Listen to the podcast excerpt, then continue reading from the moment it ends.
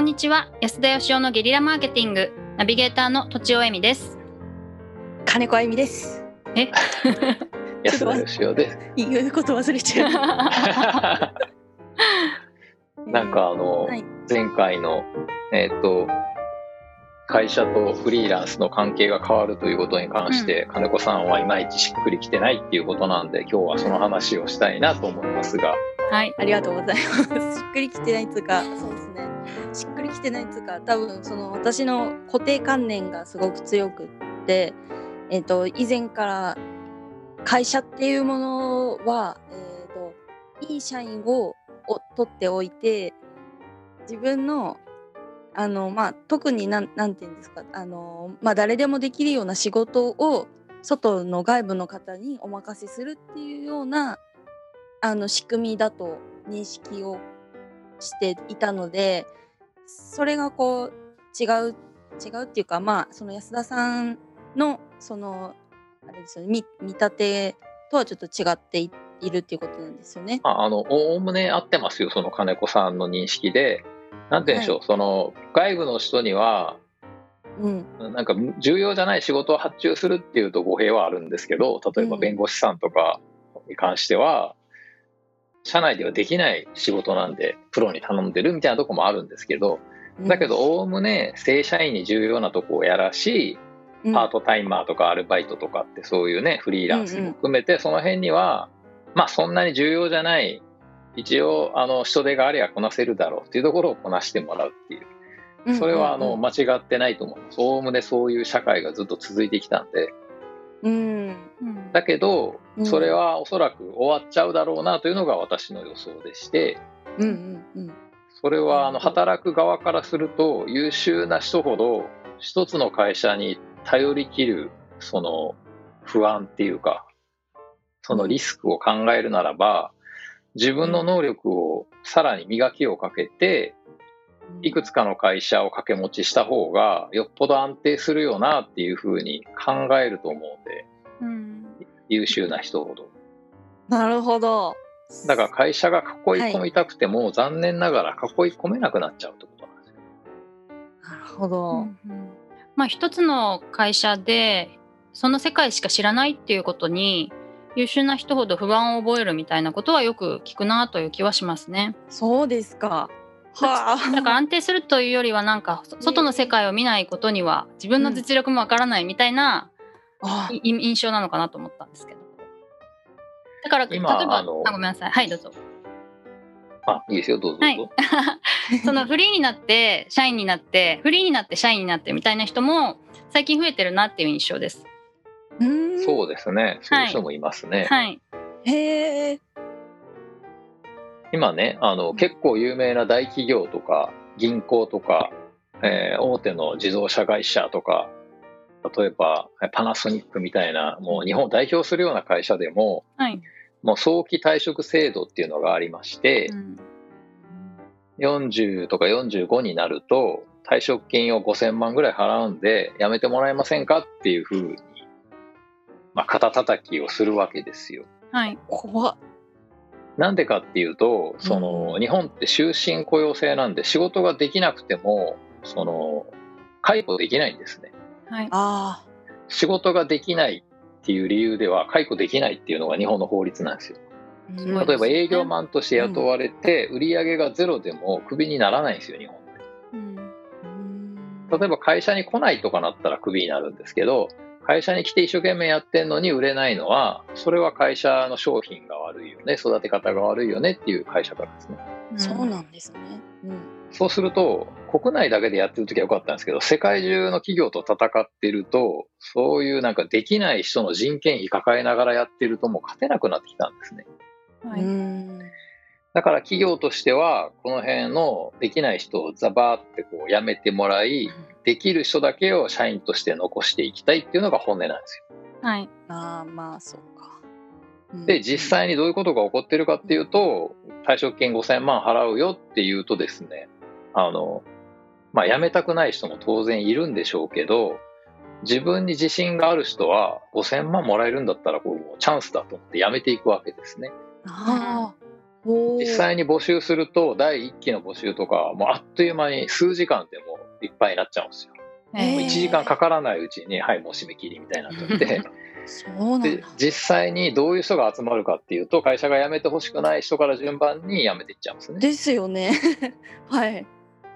で当然なんですけど5000万もらっても辞めないってことは、うん、5000万を捨ててでも会社にしがみついてたいってことでもあるんで。確かに、うん、結局そのリストラを繰り返せば繰り返すほどできる社員が社外に出ていない社員が残っていくっていうことになっちゃうんですよ、はいうん、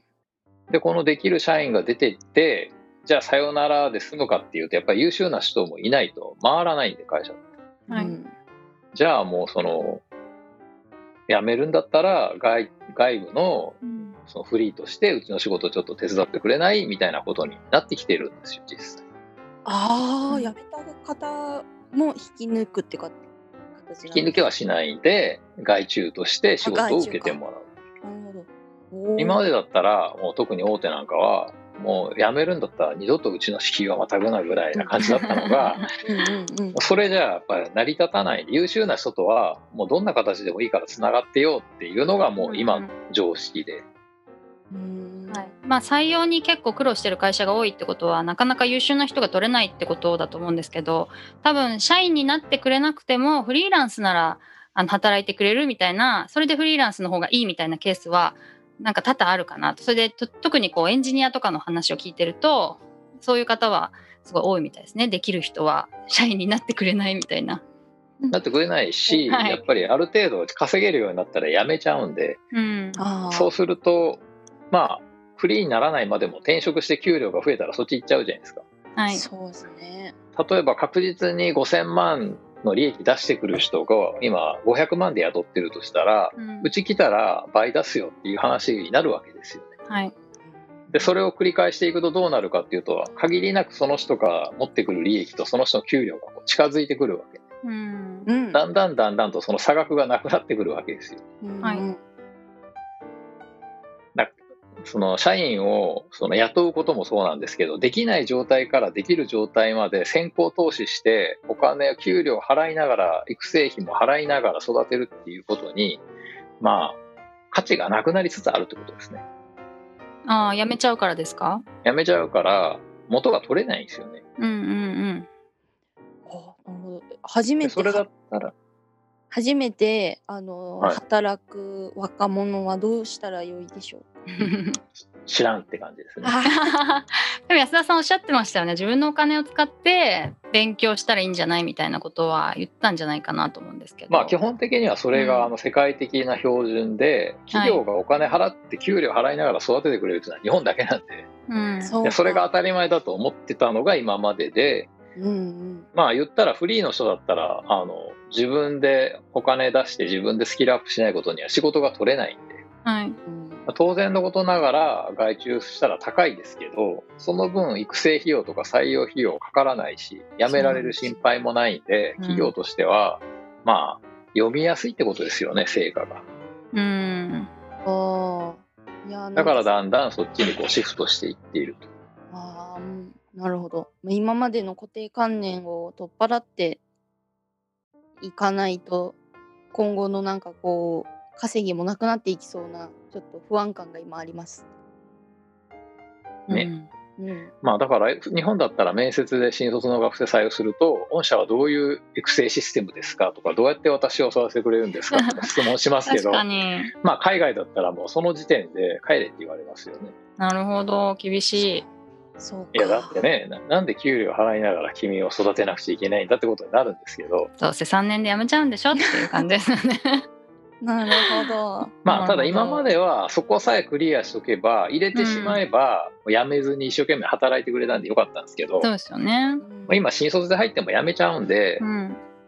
もう企業が自前の社員を育てなくなるであろうということです。もう元が取れない。なるほど。そうするとやっぱり社員の人がスキルアップしていかない してきづらいってことはやっぱフリーランスに頼むかみたいな感じに なっちゃいそうですね、そういう面でも。もう最初から育ってる人に発注するか、うん、もう誰かが育てた人をずっと採用するかってことになってきますよねわー、本当にどこで育つのかっていうなんかブラックボックスになってきそうな感じですね。やっぱそれでも心臓育てるのが好きだっていうところはありますのでね。そっか、はい、うん、はい、まあ金子さんの不安はさらに増大してしまいましたが、いやでもなんかちょっと楽しかったです。うん、私が、学歴のそのなんていうんですか、学歴のコンプレックス、学歴とか社歴のコンプレックスが多少あるので、そういうその新卒採用じゃなくって頑張れば上がっていけるっていうのが分かったので、不安もあるけど頑張ろうと思いました。はい、はい、今日は金子さんがまとめてくれたんでありがとうございます。はい、以上です。ありがとうございました。ありがとうございました。本日も番組をお聞きいただきありがとうございました。私たち3人でギブの実験室というオンラインサロンを始めることにしました。キャンプファイヤーファンクラブというサービスで募集をしていますので、参加したい方はキャンプファイヤーで検索するか、